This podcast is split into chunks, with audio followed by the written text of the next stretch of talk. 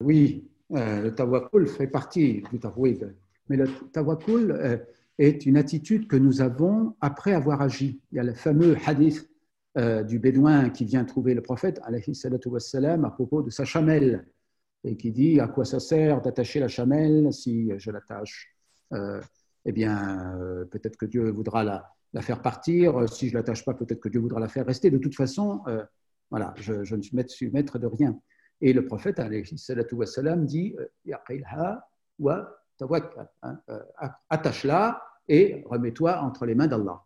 Donc, euh, il faut se remettre entre les mains d'Allah euh, après avoir fait les actes. le tafwid, c'est la conscience que même quand nous avons mis le iqal, le lien entre les pattes du chameau pour éviter qu'il s'enfuit dans le désert, et eh bien même à ce moment-là, c'est Allah qui a agi. Hein. C'est-à-dire que euh, ce n'était pas une action que nous avons accomplie de notre propre fait. Alors évidemment, euh, nous avons cette impression-là, et, tout le tafouid consiste à, prendre conscience que Dieu est présent aussi au moment euh, où nous avons attaché la chamelle, et pas simplement parce que nous lui avons confié le sort de la chamelle. Et il y a un passage de Ibn al-Arif, le, maître euh, andalou, très important, qui explique que nous avons tendance à considérer le tawakkul comme un acteur euh, du monde, euh, au même titre que la, chamelle. C'est-à-dire que, au même titre que l'attachement de la chamelle, que le fait d'attacher la chamelle, pardon. Hein. Donc, dans cette perspective-là, nous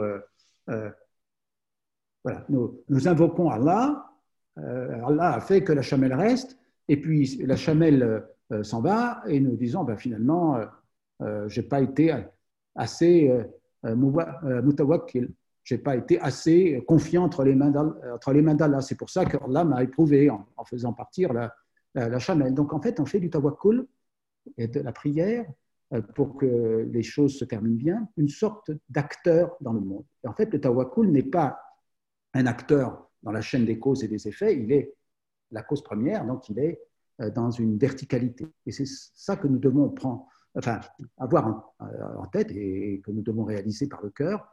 Et c'est ça le vrai tafouid, c'est-à-dire le fait de, remettre tout entre les mains d'Allah et de ne pas penser que euh, si nous sommes en bonne santé, c'est parce que nos prières ont été écoutées, et si nous sommes malades, c'est parce que nos prières n'ont pas été écoutées, ce qui est un peu malheureusement l'attitude que certains d'entre nous peuvent avoir.